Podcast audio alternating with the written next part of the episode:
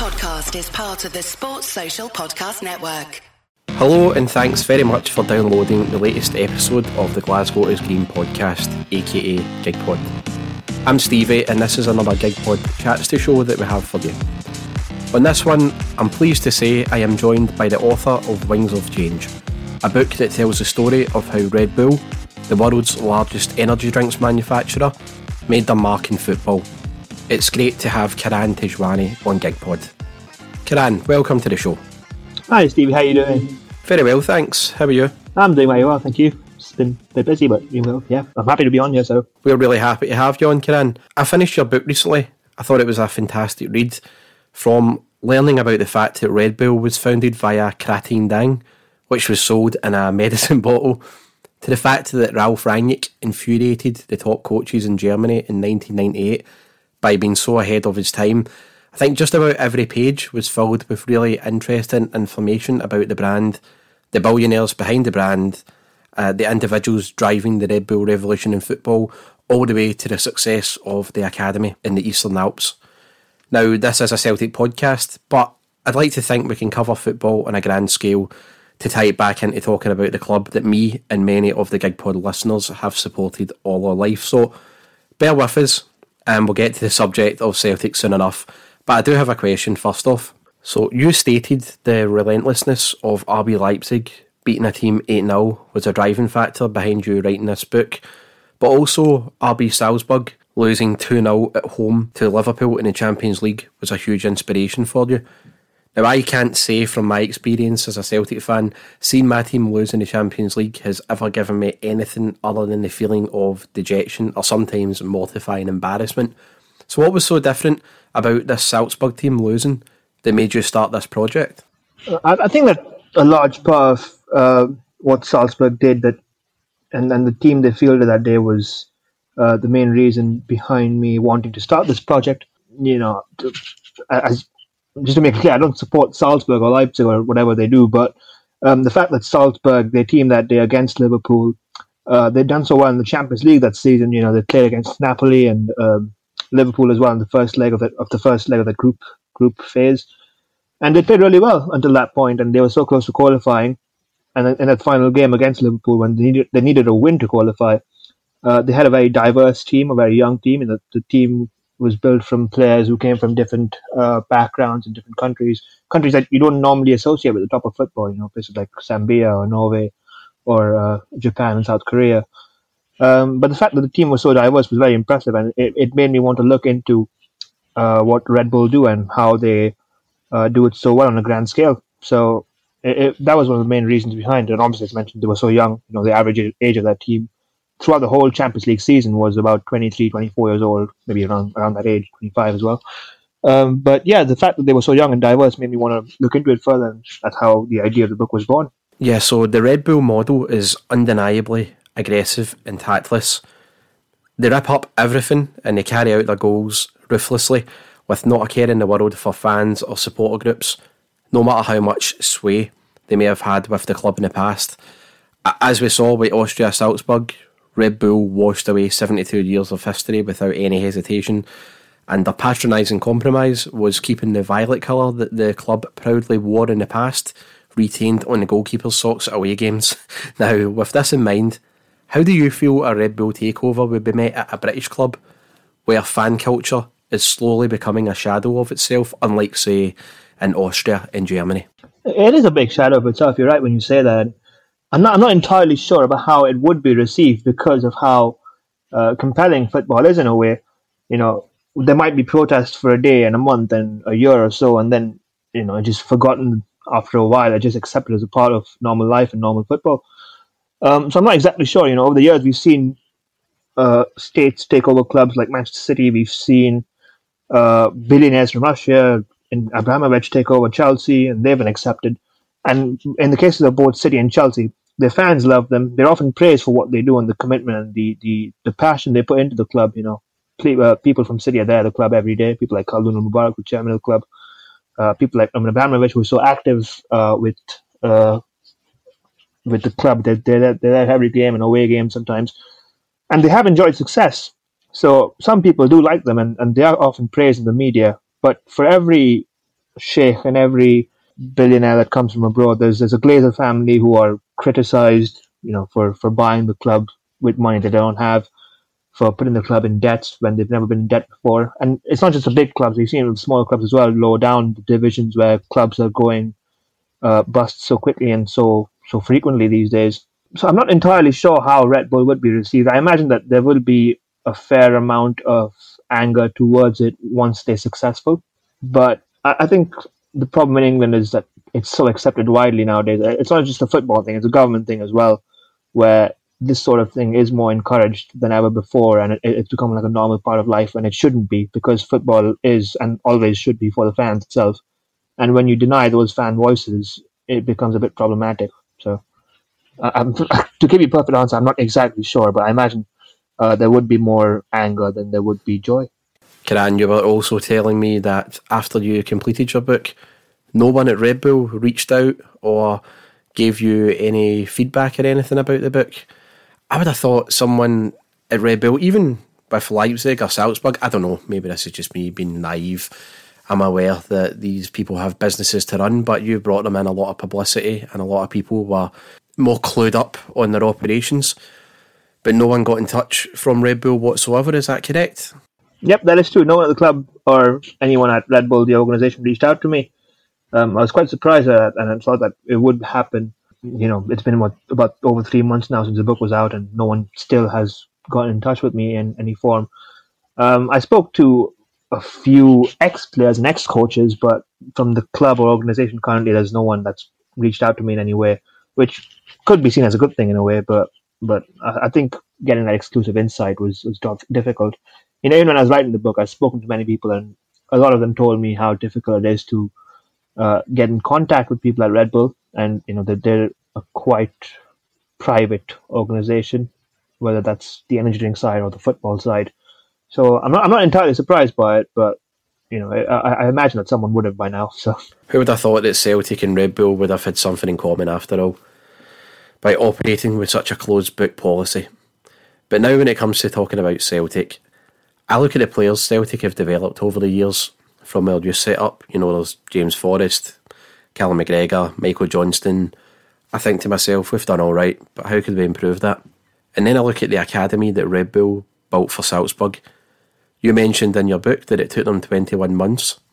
It's got seven football pitches, a video analysis suite, and the most state-of-the-art modern equipment that is paramount to a footballer's development. For all this is impressive, what stood out to me was that in the academy, the common belief is that it's fifty-one percent schooling, forty-nine percent football. Their motor skills and coordination are tested rigorously. They've got a training programme specifically designed to develop memory and cognitive functioning. So while clubs here may not be able to splash out financially on the IntelliGym system and the soccer bot, which listeners is a three hundred sixty degree machine that tests players' awareness, are we missing out here in this country by not adopting some of the methods used by the Red Bull clubs towards young players, such as the philosophy is, say, detachment from results, which you can explain to the audience in greater detail? Uh, yeah, you are missing out for sure. I mean, it's not just a Celtic thing or, or, or Scotland thing. It's it's a problem that's that's faced by a large part of of the English and British football structure. You know, it's when when Ralf Rangnick and the rest of his of the people that worked with him, you know, became more modern in the nineties and the late thousand, late two thousands, when they were more willing to have psychologists, when they were more willing to have uh, video analysis and technology. Uh, in their in their coaching methods, they were criticized a lot. You know, people thought that they were being a little high maintenance in a way. Um, but but you know, it's been proven that it works out, and you you need to be ahead of your time to succeed in the game. The game moves so fast nowadays. One day you're top of the world, next year ten points behind Rangers. You need to be thinking ahead. You know, it's not just the next one year. The next it's the next five, six, seven, ten years. So you know, focusing on that and putting keen attention behind it is very, very important. You know, it may not be, you said you made it clear that it's not not, not possible for all clubs, especially now when uh, money is tighter than ever before, but but you need to invest in that in order to build for the future and build a more sustainable future. And while you may have some years of struggle where you get, you're not getting desired resu- results immediately, it's worth taking that risk in order to have a better long-term future. You know, right now you've seen we've seen it at clubs like um, say Ajax or Barcelona, where they're willing to invest in youngsters. Ajax had this uh, very stale period in the mid two thousands when they were mid twenty ten, sorry, when they weren't winning the league title for a while after having won it four times in a row, and they decided to invest in their ex-players to bring that old philosophy back. And now, in the last four or five years, they've been Europa League finalists and Champions League semi-finalists. So while the process may be painful at times and hurtful that you may not win trophies, the success at the end becomes even more sweeter that way. So it, it's definitely worth taking that risk. And Celtic, you know, they, they're one of the biggest clubs in, in British football, in, in history, not just Scotland. So for a club to rebuild, and for a club like Celtic to rebuild, it's definitely worth taking that risk. And there will be dark moments and bad moments, but it's definitely worth investing in something like that for sure. Focusing on Celtic's encounters on the Red Bull journey, there's been six of them. Four with Salzburg, two with Leipzig. Turning our attentions to fourteen fifteen, Ronnie Dyle's Celtic were a team in transition after being dumped out of the Champions League, just like Salzburg, only we lost to Maribor, with Salzburg being knocked out by Malmo. We would suffer the same fate a year later to Malmo. Salzburg lost seven times that season, drawn seven games also, and with a total points tally of seventy-three in the league. They were ranked forty-seventh in the UEFA club rankings that year, with Celtic in sixty-second place. Yet we gained a respectable but fortunate draw away. The home leg was a lesson, and it was the first time I'd seen a team at the Europa League level aggressively press as a unit. I remember they narrowed their formation to control the midfield. In less than ten years, this team were able to go to the home of a footballing institution such as Celtic on the European stage, and they dominated us, implementing their brand that they set out to achieve in two thousand five. So my question to you is, was this simply all down to money, or was it more specifically acquiring the correct personnel and having a long-term vision for your footballing operation? It's a mixture of both for sure. You know, you can't just say money's done this or, or just football has done this. You know, with money you get the correct and better personnel. You know, back in the early days of the Red Bull investment years, back in two thousand five until about two thousand twelve, they did struggle in a way. You know, Red Bull Salzburg had the money and they were winning league titles and domestic cups, but it was clear to them that there was no long-term future because they had older players, aging players, and players who were paying being paid a lot of money, and they weren't getting adequate results. And the same for Leipzig. You know, they started off in the fifth division and they got up to the fourth and fifth, fourth and third division, but they weren't able to find a way beyond that because their players didn't have the right qualities to get to them, get them to that level. And they had the ambition to go to the Bundesliga, which they eventually did. But if they were going on in the same way that they were right at the start, Leipzig, they would not have gone to the Bundesliga as quick as they did. It wasn't until Ralf Rangnick came in two thousand twelve, and Ralf Rangnick was given the freedom to do whatever he wanted uh, with the club. But they, they they were in the Bundesliga, and he he got the similar freedom at Leipzig, but with more support from uh, Dietrich Mateschitz and the Red, rest of the Red Bull um, franchise. Um, but yeah, it, w- it wasn't until Ralf Rangnick came in that they had a more streamlined football philosophy. And while, as I mentioned earlier, they had a few years of struggle where uh, fans weren't on board with their Uh, approach of playing with younger players, it's worked out for them very well now. And as you've seen with Celtic, they've they've beaten and they've played very well against Celtic multiple times. But but yeah, it's ha- it's down to having a mixture of both money, money beats the right personnel and the correct personnel, the best personnel, and a bit of the coaching side where Ralf Rangnick has this philosophy of playing with the three C's, which is capital, concept, and competence. Now, capital mm-hmm. is the money he gets, um, concept is the footballing style, the, the way they play.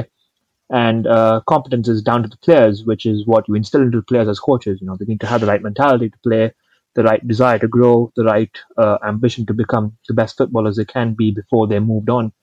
So if the players don't show the right amount of competence and the, and the right mentality to become better footballers, they won't be getting as big a chance as they do.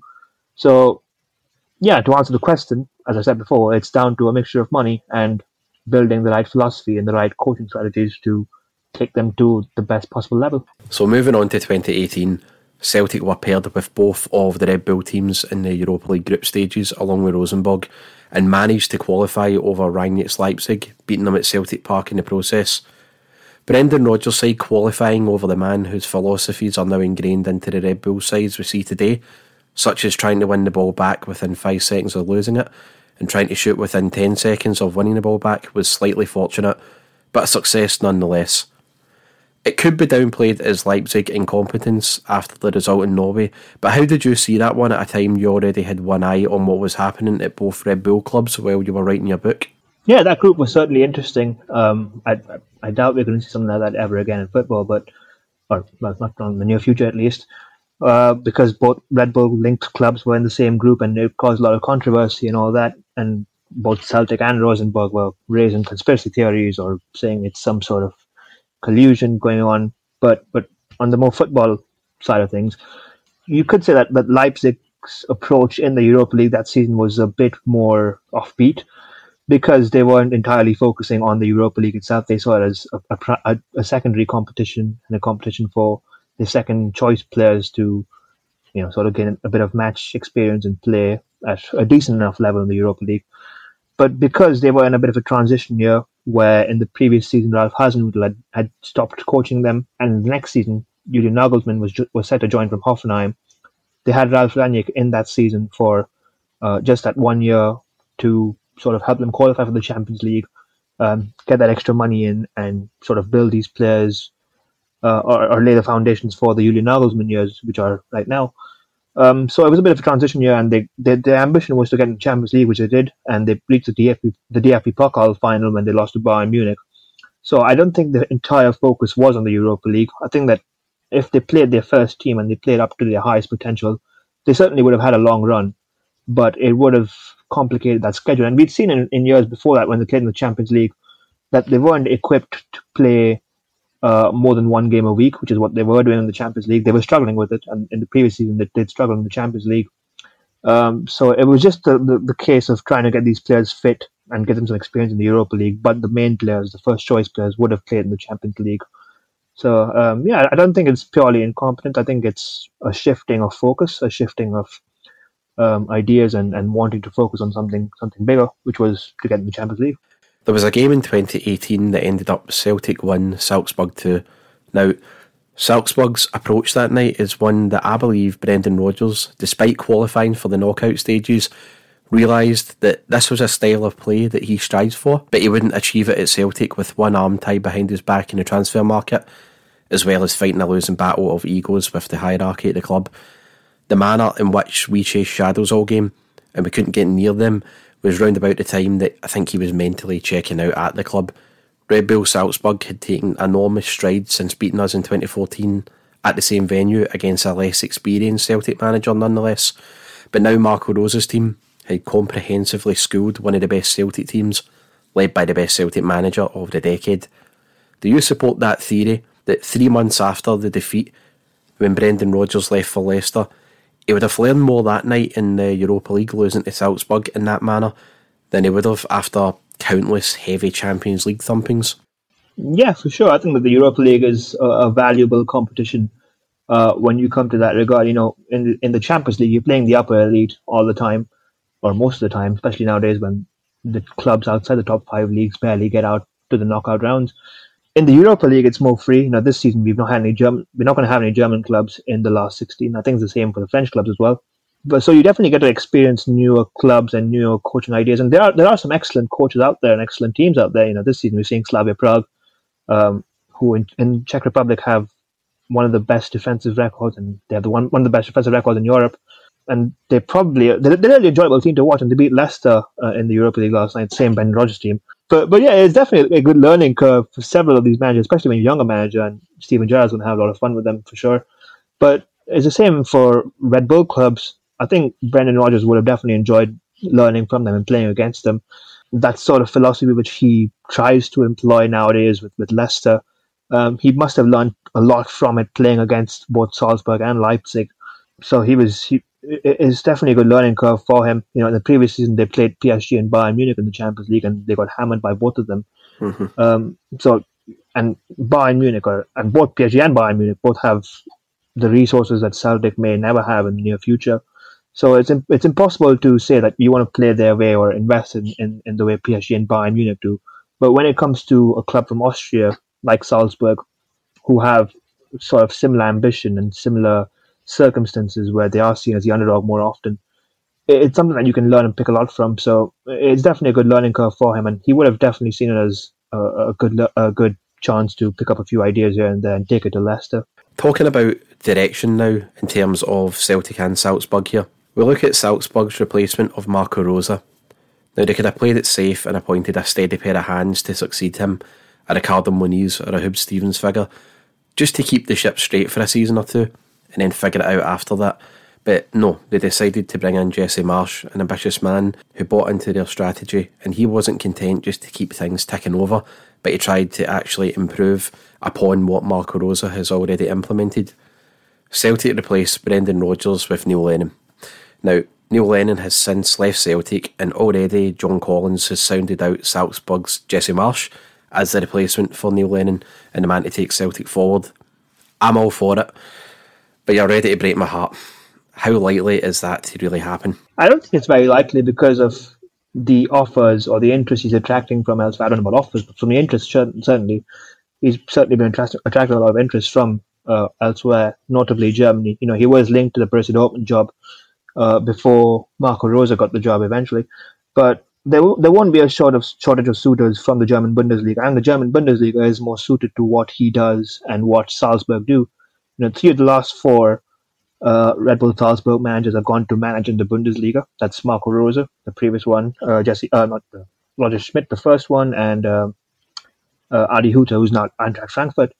So it, it's it seems like the ideal destination for ex-Salzburg managers to go to the Bundesliga, and it seems like uh, Jesse Marsch will eventually end up there. You know, th- the Gladbach job will be open Uh, in the summer, and I wouldn't be surprised to see him go there. So I, I think that Celtic seems incredibly unlikely. It would be a good project for sure, and seems like he's he's fit for it. You know, be- rebuilding a club and rebuilding the title challenge, and he'd he'd be one of the most exciting managers in Scotland. But I think he needs more investment and more assurance. And if he goes to Gladbach, for example, he'd be working under an excellent sporting director in Max Ebel, who's probably the best in the Bundesliga, or one of the best for sure. And I don't think he's going to get that at Celtic just yet. So, from a job security-wise and from a playing perspective and from a style perspective, Germany seems the more likely destination than Scotland.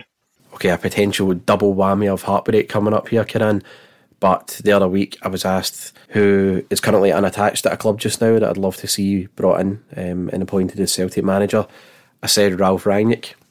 However, I'm aware that Ralf Rangnick not backed Chelsea not so long ago, and he has never managed outside of Germany. So I'm sure you can smash me right in the heart and confirm that he's probably not going to be anywhere near Celtic in the future.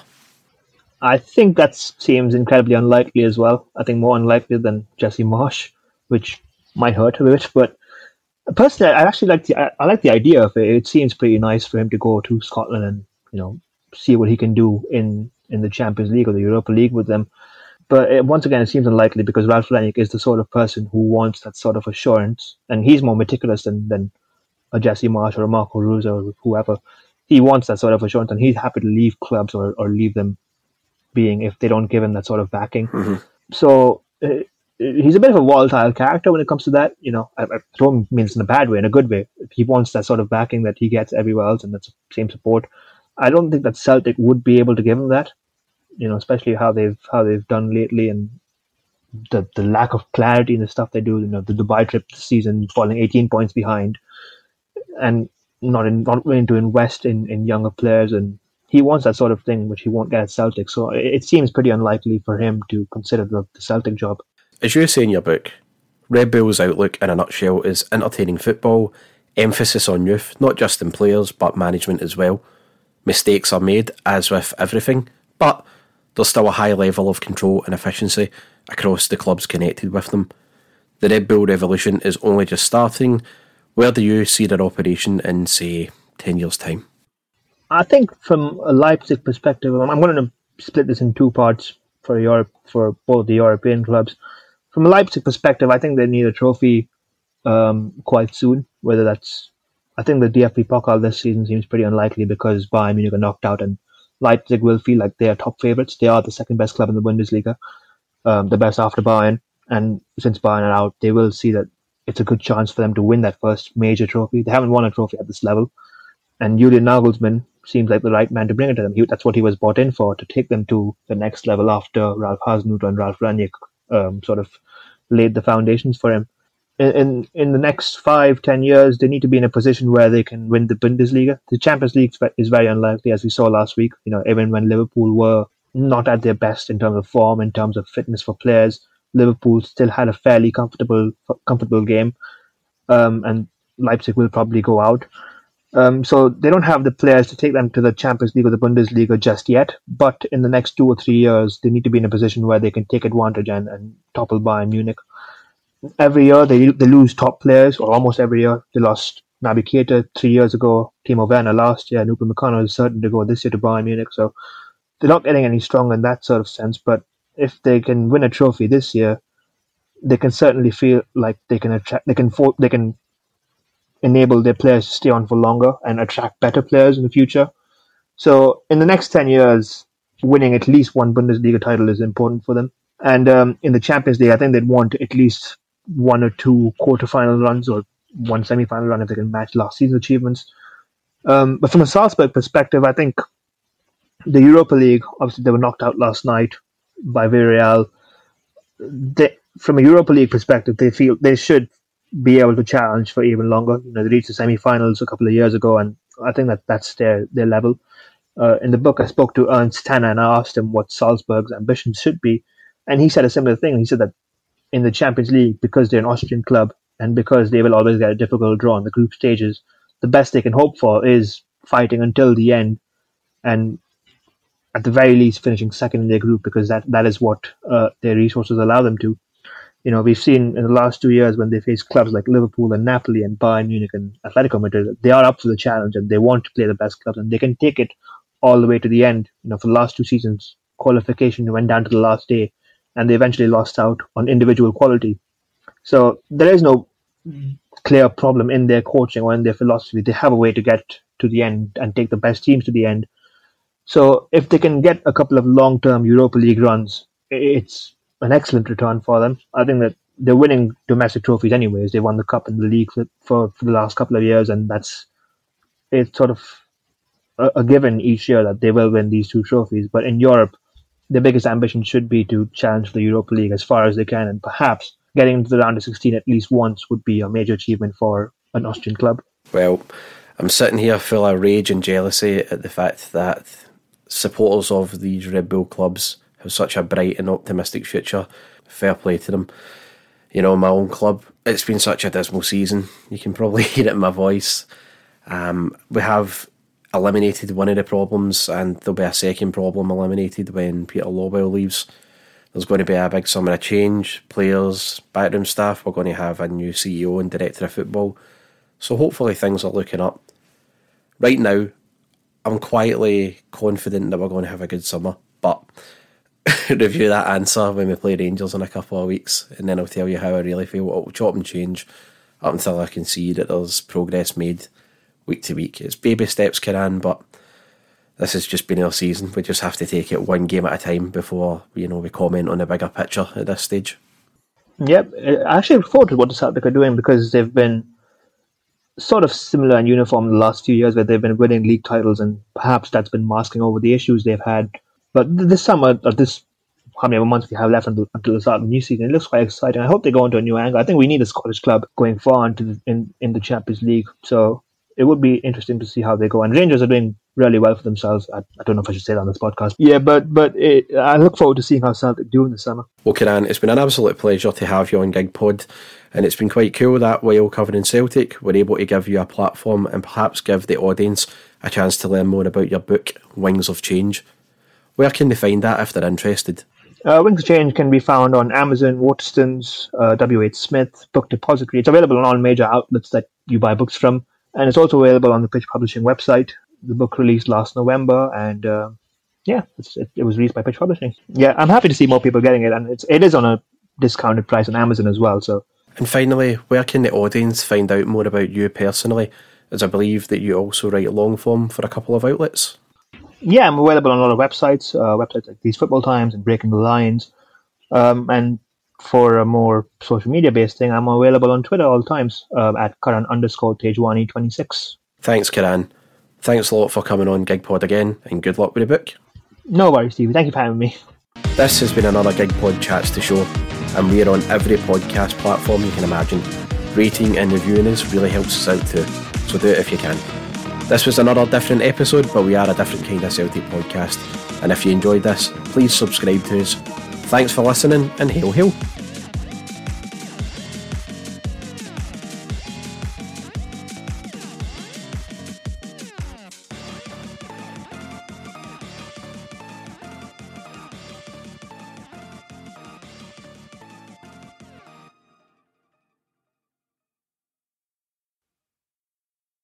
Sports Social Podcast Network.